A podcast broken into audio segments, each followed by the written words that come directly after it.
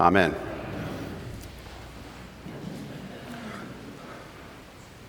On a Sunday like this one, where we're all truly in a liminal, a liminal time, a time of transition, I needed to prepare this sermon to be inspirational. But first, I needed a little inspiration. So I consulted songs and prayers and philosophical quotes, but I found one for myself, and I found one for you too, and it's this Congratulations, today is your day. You're off to great places, you're off and away. That, of course, is Dr. Seuss. So let's all take a deep breath and reflect on what God is intending to show us today. About eight years ago, a group of 34 pilgrims from Trinity Cathedral went to the Holy Land. And one of the highlights of that pilgrimage was we got to take a boat ride on the Sea of Galilee. And while we were on that boat, two of the guides that were with us on the boat decided to cast their nets and go fishing. They used similar nets that were used in the first century. And so they untangled this large woven piece of netting and threw it as hard as they could and cast it off into the sea. To fish this way, back way back then and now, is a leap of faith. You're casting it in hopes that you'll get a good catch, maybe even a great one. But it always starts by casting the net throwing it as far as you can in the water to see what you'll get. And so in today's story, Jesus happens to encounter several fishermen two who are casting their nets, and two who are mending theirs. And Mark's gospel tells us that he calls them and they cast their nets aside and leave everything and follow. We know how the story plays out. These four, along with eight others, become Jesus' apostles, and they eventually go to every part of the known world that they can to share what they experienced, and they literally change the entire world order as we know it today. But it starts by answering a call, casting off nets, and following, off to great places, off and away. Answering a call and following Jesus will take you on your wildest journeys imaginable. When I was first asked by then Bishop Kirk Smith to consider applying for this position in Phoenix, my response was Sounds like a great church, but why on earth would I ever move to Arizona? I lived in California at the time. I liked the ocean a lot. And if you had told me at the time of my ordination in 2009 that I would eventually move to Phoenix for the sake of ministry, I would have told you that you were absolutely out of your mind. But here's the thing I decided to approach this whole situation with genuine curiosity and I traveled to Phoenix. And I met some pretty spectacular people at that first interview. Some of you are here today. And I realized that I needed to pay attention because not only was something very special going on, but God was very much active among the group of people that I met, the people of Trinity Cathedral. And so, when Bishop Smith called me about four months later, I was initially told that I would hear in two weeks. I heard four months later. When Bishop Smith called and offered me the position, I didn't hesitate. I immediately said yes.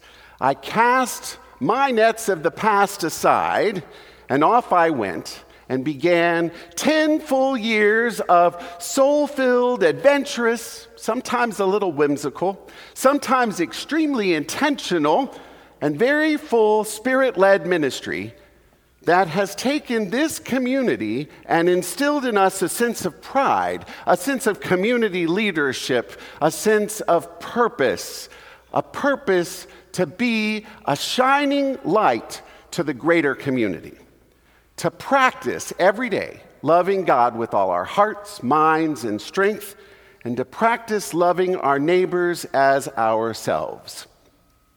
A huge task, but one in which we practiced. And in our practice together, we grew closer and closer together, and we grew in our capacity to love the world like God loves the world. All of us grew in love whenever we fo- followed this call of love. All of us grew. Because this congregation cast a wide net, a wide net of welcome to grow our capacity to welcome absolutely everyone in this city that we know and love, this has been at the core of our ministry here. And out of that core, out of that core, we've done some real concrete society changing work. We've started with forging a meaningful school partnership with Garfield School. Incredible work that's still going on there. We have worked tirelessly for the full inclusion and full participation of absolutely everyone in society, including people in the LGBTQ community, people who are first generation immigrants, people who are struggling to find adequate health care, housing, or food. We've established new partnerships with so many different organizations and we've done something in each one of these areas that was intentional, and we continue to innovate and find new ways to help others. One thing I'm certain about is that this community, right here in this community, you will never stop trying to help more people to keep advocating for justice and equality, to keep pushing yourselves to stop at nothing until the kingdom of God, as Jesus describes it, not as other people in society describe it, but as Jesus describes it, you will stop at nothing until the kingdom of God is fully encountered and fully realized, not for me or for you, but for everyone. And this work starts each and every time when we cast our nets and when we step onto this campus and we gather with others who are hearing this call of love and we start imagining new possibilities.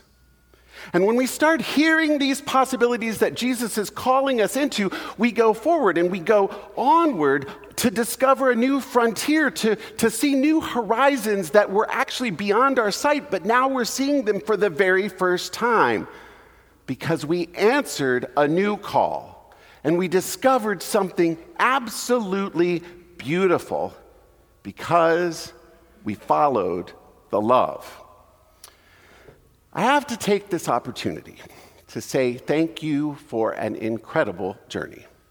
Steering our beloved community into places where we might confront adversity or challenge, or even at its worst, hatred or mistrust.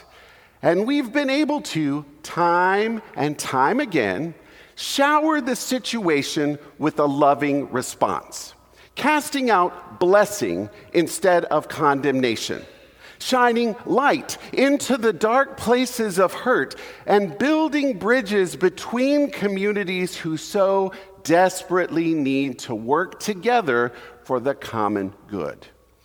To mend the nets of society and replace them with an abundance, an abundance that only by following the call of love will offer. And I said at, this, I said at the beginning, this is a liminal time, it's a time of change. And all of you will be discerning how to refine your listening for that call to cast out the net again. How to grow as a community in love as you call a new leader. This is a time of change, but it's also a time of discovery.